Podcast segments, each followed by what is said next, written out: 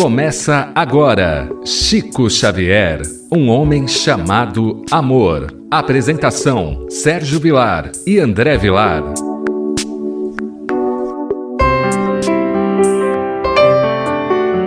Queridos amigos, estamos iniciando o programa Chico Xavier, um homem chamado Amor, pela nossa rádio Boa Nova. Que alegria! Você, o nosso rádio ouvinte, mandando mensagens, e para nós é uma alegria podemos estar respondendo as nossas mensagens. Daqui a pouco o nosso querido André Luiz vai estar passando para você como fazer para mandar mensagens para o nosso programa. Sérgio Vilar é o apresentador e André Luiz Chiarini Vilar. André, como é que o nosso rádio ouvinte pode mandar uma mensagem para o programa Chico Xavier, um homem chamado Amor? Através do nosso WhatsApp, que é dezenove, nove nove sete, sete oito dois sete nove quatro, ou também pode mandar pelo Instagram. O do nosso querido Sérgio é arroba sergio ponto vilar ponto trinta e sete, ou procurar apenas por Sérgio Vilar, e o meu Instagram é arroba André Luiz C. Vilar. Então você pode mandar por ali, você pode mandar pelo Facebook, procure por Sérgio Vilar, procure por André Luiz Chiarini Vilar, como pode também mandar por e-mail.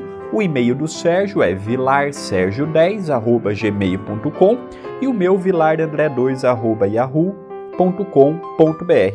André, hoje nós vamos buscar naquela referência do professor Ramiro Gama, aquele que foi amigo de Chico Xavier. Eu poderia dizer que aqui não é só uma biografia. Eu considero esse livro, André, de autobiografia, porque o Chico participou diretamente contando as histórias com os seus pormenores para o professor Ramiro Gama. Então isso tem uma participação muito importante, porque quando as pessoas contam uma história de alguém e às vezes ela não vivenciou, não ouviu a pessoa contar aquela história, é quase que comum cada um de nós aumentarmos alguma coisa, diminuirmos alguma coisa, e a gente percebe que essas histórias são fidedignas exatamente porque teve a participação direta de Chico Xavier. Não é mesmo, André Luiz? Sem dúvida. O livro Lindos Casos de Chico Xavier é um livro que nós incentivamos muito as pessoas aqui do Centro Espírita Perdão, Amor e Caridade, em que o nosso querido Sérgio é o dirigente, a ler, a estudar. Tanto eu quanto o Sérgio, sempre que podemos estar fazendo palestras em Portugal, nós procuramos levar também esta obra. Até gostaríamos de agradecer ao senhor Roberto, que é um dos dirigentes da L A C, que sempre faz com que este livro se torne viável para que nós possamos estar levando nas palestras também, porque a figura do Chico, ela tem de ser divulgada. E neste livro mostra um Chico humano, um Chico com as suas lutas, um Chico com as suas preocupações. Nós não queremos idolatrar o Chico, nós não queremos colocar o Chico na condição de um santo, na condição de um infalível, mas nós queremos sim realçar a figura cristã que o Chico foi ao longo de noventa e dois anos de existência. Nós vimos no último programa, André, exatamente a questão daquele conselho da mãe, naquele momento difícil do Chico, lambendo uma ferida por três sextas-feiras. Agora nós vamos ver um pouquinho, porque como nós vimos, é, depois de dois anos que o Chico teve aqueles problemas, não é, de garfadas, vergões, passava fome, nós vimos que Chico ficou uma semana praticamente sem ter esse sofrimento. Dona Rita estava contente com ele. E naquela semana que ele não teve lá as suas garfadas, nem os vergões, nem ficou sem comer, Chico então vê a sua mãe. E ao ver a sua mãe, Maria João, Chico pergunta, não é? Mamãe, se a senhora vem nos ver, por que não me retira daqui? Lógico, isso era uma indagação normal para uma criança de cinco anos que tinha o plano espiritual como uma coisa normal. Via os espíritos de maneira normal. O espírito carinhoso afagou a cabeça de Chico Xavier e lhe perguntou: por que está você tão aflito? Tudo no mundo obedece à vontade de Deus. É interessante porque quando nós eh, estudamos o livro dos Espíritos, nós vemos que Allan Kardec pergunta: os espíritos têm acesso ao nosso pensamento? A espiritualidade tem. Ele sabe o que nós pensamos, ele sabe do que queremos, sabe do que idealizamos. Se o nosso pensamento é nobre, é elevado, naturalmente ele é acompanhado de espíritos nobres e elevados. Se é pensamentos envoltos da sexualidade, da comilança, da fofoca, da maledicência, nós vamos ter espíritos do mesmo teor acompanhando e alimentando o nosso pensamento. Quando a mãe do Chico pergunta a ele, ela sabia da resposta, mas ela travava com o Chico a oportunidade dele falar. Aí nós vemos uma outra maneira de educar também um filho, estimulando com que ele fale o que ele pensa. Tem algumas situações que nós vemos que a pessoa que está do nosso lado, um filho ou não, está num momento difícil, numa fase complicada, no semblante da pessoa denuncia isto. Mas pela correria, pelo excesso de afazeres, eu passo desapercebido por aquilo. Maria João de Deus sabia o que estava gerando aflição no filho, mas mesmo assim pergunta: o que se passa, meu filho? Para que ele possa ter confiança nela, e aí sim, ele dando o primeiro passo, dizendo o que ele está sentindo, ela pedir para ele ter humildade, ele ter resignação, ele ter paciência, ele ter tranquilidade. Então essa psicologia que Maria João de Deus utilizava para com o Chico, o fortaleceu para a atividade que ele viria desenvolver num tempo vindouro. É lógico, se a mãe diz que depende da vontade de Deus, o Chico logicamente esclarece à sua mãe que ela está fazendo muita falta. A mãe, ela consolou aquela criança e explicou: não perca a paciência. Pedi a Jesus para enviar um anjo bom que tome conta de vocês todos. Aqui, André, vale a pena nós fazermos um comentário, porque veja a importância da prece. A prece foi muito banalizada pelas religiões, porque as religiões sempre nos ensinaram a fazermos a prece. Mesmo a prece que nosso Senhor Jesus Cristo nos ensinou, que é o Pai Nosso, mas sempre ligado a um pedido, e que esse pedido fosse ligado às coisas no campo da matéria, ou mesmo, por exemplo, quando se apresenta uma doença. As religiões nos ensinam a fazer uma prece para pedir a cura, mas hoje nós aprendemos com o Espiritismo que às vezes aquela doença é necessária porque se encontra dentro de um processo que nós vamos chamar de processo kármico, ou seja, temos que passar por aquilo. Então o Espiritismo vem trazer essa mesma receita, que é fazer a prece. Até podemos fazer o nosso petitório, mas sempre lembrando que o que nós precisamos, às vezes, não é a solução do problema, mas às vezes é termos força, coragem para suportar aquele momento, e isso vai nos ajudar e muito, né, André Luiz? Sem dúvida. É importante nós também analisarmos que Chico Xavier veio na condição de um missionário. Ele tinha um trabalho junto de Emmanuel, junto da espiritualidade, a desenvolver nas fileiras do espiritismo. E olha como viver neste planeta, nesta dimensão, não é fácil. O Chico passou pelas dificuldades que passou na mão de sua madrinha, não foi uma semana, não foi um ano, foram dois anos consecutivos, até que ele pudesse ter este anjo bom, que é o tema central das nossas meditações. O Chico é um espírito que reencarnou missionário. Ele não veio pela reencarnação compulsória, reencarnação programada. Ele veio com um trabalho que iria iluminar e clarear a vida de muitos, que é o que acontece conosco, através dos seus livros, através da sua mediunidade, através do seu comportamento. E este sofrimento dele durou dois anos. Tem pessoas que chegam no centro espírita e já querem que os espíritos tirem a dor, o sofrimento, a dificuldade financeira, os conflitos familiares do dia para a noite. A nossa dimensão não é brincadeira. É difícil viver aqui, é difícil viver em família, é difícil viver no campo profissional, é difícil viver no campo religioso, porque entra a vaidade, o egoísmo, o orgulho, a prepotência da criatura humana. Então essa história, como todo este livro, Lindos Casos de Chico Xavier, do professor Ramiro Gama, são capítulos simples, mas que mostra para todos nós um, os bastidores da vida de Chico Xavier e, por que não dizermos, exemplos para nós também de como se faz difícil uma reencarnação na crosta. Essa conversa termina quando o Chico pergunta: mamãe, quando chegará esse anjo bom? Espere, meu filho. Foi interessante, André, que se decorreu em torno de mais ou menos dois meses. O seu João Cândido Xavier, o pai de Chico Xavier, que havia distribuído os nove filhos entre irmãos e parentes e padrinhos, resolveu casar-se em segunda núpcias. A pretendente tinha como nome Dona Cidália Batista. Dona Cidália, ela fez uma exigência. Imagine você, André, que quando ele fez um convite de casamento, ela diz: eu aceito desde que você possa novamente trazer os nove filhos para que possamos voltar a ser uma família.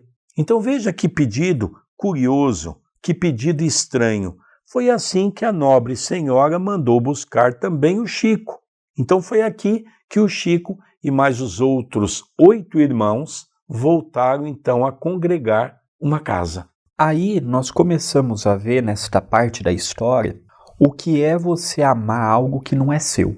Porque geralmente quando existe a separação de um casal e fruto desse casamento teve um ou mais filhos, é natural que ambos continuem a sua vida pela necessidade afetiva, encontrem um novo companheiro, uma nova companheira. E é natural também que muitos destes novos companheiros ou novas companheiras tenham ciúmes daquele fruto do antigo relacionamento do seu parceiro ou da sua parceira.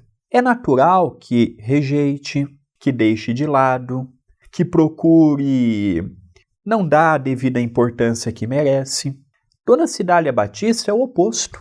Quando ela é pedida em casamento, ela faz apenas um único pedido: eu aceito, desde que você pegue todos os filhos que teve com Maria João de Deus, o Chico e os outros oito filhos do senhor João Xavier. Mostra o amor, mostra o carinho, mostra o sentimento por aqueles que a maioria viria como algo para se separar. Ela via como algo para se unir. Então é muito interessante este amor e esta exigência que ela faz para poder se casar. Aí sim, o Chico vai retornar para a casa do pai. O Chico a tratava por segunda mãe, pelo carinho que ela tinha para com o Chico e o carinho que o Chico tinha para com ela. É interessante, André, porque Ramiro Gama descreve que as crianças voltou ao antigo lar, ou seja, retornaram para a casa onde morava o pai de Chico Xavier, João Cândido Xavier, e Maria João de Deus. E Chico foi um dos últimos a retornar. Chico sempre contava isso. Então há um fato interessante que Dona Cidália abraçou o Chico e o Chico abraçou Dona Cidália de uma maneira diferente. Quando Dona Cidália percebeu que o Chico às vezes colocava a mão na barriga, ela diz: o que você tem, Chico? E o Chico diz: não é nada. E ela levantou, porque antigamente, André, eles iam dormir com aqueles sacos de farinha. Iam às padarias e as pessoas compravam aquilo, faziam um buraco e vestiam as crianças com aquilo, que era mais quentinho para dormir. E o Chico era de uma família muito pobre. Extremamente pobre. O pai era vendedor de bilhete. Dona Cidália levantou, então, era um tipo de um vestidinho que eles eram vestidos, né, como se fosse assim, um tipo de uma roupa dessa natureza, e viu a barriga de maneira horrível, toda furada. Ela pergunta: meu filho, por que a sua barriga está desse jeito? Chico, encorajado com o carinho dela, abraçou-a também, como o pássaro que se sentia saudades do ninho perdido. Chico não teve a coragem de denunciar. Calou-se, que isso que é uma das coisas interessantes, não é? Mas aí, André, a madrasta, de uma maneira bondosa, olhou para o Chico e perguntou para ele, olhando nos olhos dele: Você sabe quem sou eu, meu filho? Sei sim, respondeu aquela criança. A senhora é o anjo bom de que minha mãe já falou. E a partir daí, André, desde então, entre os dois brilhou o amor puro com que Chico seguiu a segunda mãe até a morte. Aquilo que você muito bem mencionou, de realmente ter despertado aquele amor. Então a gente vê, André, o que é o espírito superior. Ao meu modo de ver, duas grandes mulheres. Duas grandes mulheres não é apenas no sentido de ser mulheres altas ou coisa dessa natureza. Duas grandes mulheres espiritualmente falando. Logicamente, André, havia um planejamento espiritual. Porque da mesma maneira que um anjo bom apareceu, nós já contamos a história do cachorro grandão que aparecia com o jatobá, a boca, nós sabíamos que as trevas também haviam encontrado Chico Xavier. E nós sabíamos que Dona Rita, hoje lendo tudo com calma e fazemos uma análise, Dona Rita era um instrumento que só não matou Chico Xavier porque ele foi amparado. Mas foi dois anos de aprendizado, como você mesmo já citou isso, onde Chico não reclama, pelo contrário, Chico agradece. E a mãe dele diz, meu filho, aprenda a agradecer, porque é com o sofrimento que a gente desenvolve a paciência, a tolerância, mas acima de tudo, o respeito ao outro. E é interessante porque nós tivemos a oportunidade de ouvir alguns amigos do Chico contarem a mesma história.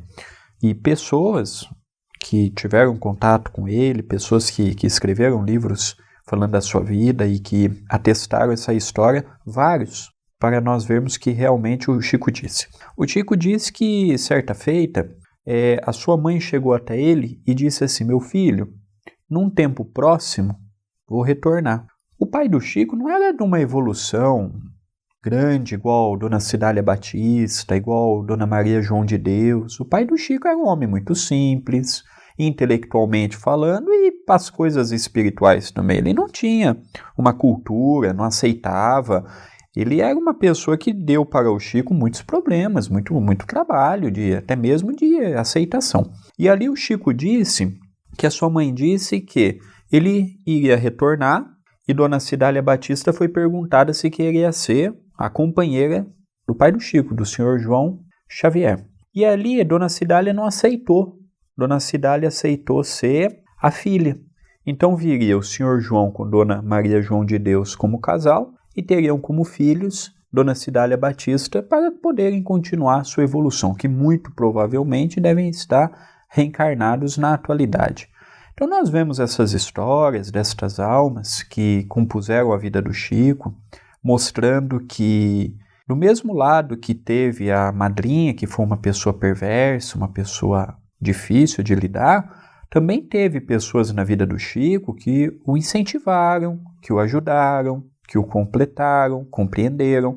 Dona Cidália Batista foi uma das pessoas que mais incentivou o Chico, porque o Chico via os espíritos, o Chico tinha evidência. O Chico, desde pequeno, ele não sabia o que era espírito, que era encarnado. E isso, no início do século passado, era tido como louco, como doente da cabeça, eram os espíritos maus que estavam fazendo aquilo com ele. E todas as vezes que o Chico chegava para ela e falava, ó, oh, tô vendo mamãe, tô vendo isso, tô vendo aquilo, Dona Cidália sempre incentivava, é, amparava, protegia, coisa que o seu pai não fazia, porque não tinha estrutura para isso. Coisa que Dona Rita não fazia, porque não tinha estrutura para isso. Então, de fato, a figura de Dona Cidália Batista é sim uma figura muito bonita na vida do Chico, que o ajudou, que o apoiou, que o assessorou ao longo da sua estadia aqui na Terra. É verdade, André. Nós também, dentro das histórias, não é? Nós sabemos que Dona Rita era uma pessoa extremamente obsedada.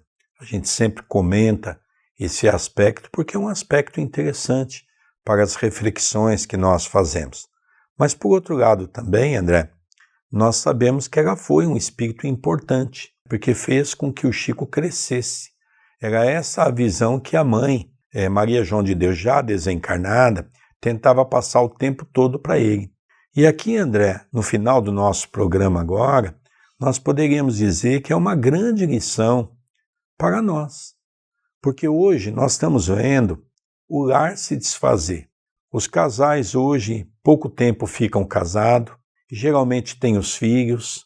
Os filhos têm sido um estorvo na vida de muitos casais. Chega um certo momento, o pai assume uma outra mulher e já não quer mais aquela criança como se fosse um animal doméstico.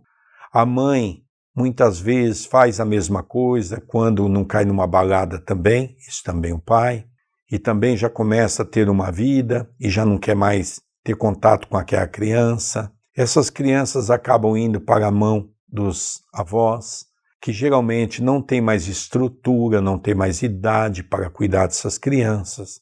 Então, André, o que nós estamos vendo hoje é exatamente algo para as nossas reflexões, analisarmos o quanto nós devemos ser responsáveis para com aqueles que Deus colocou nas nossas mãos, sobre as nossas tutelas, porque é assim que nós vamos, então, responder por tudo isso.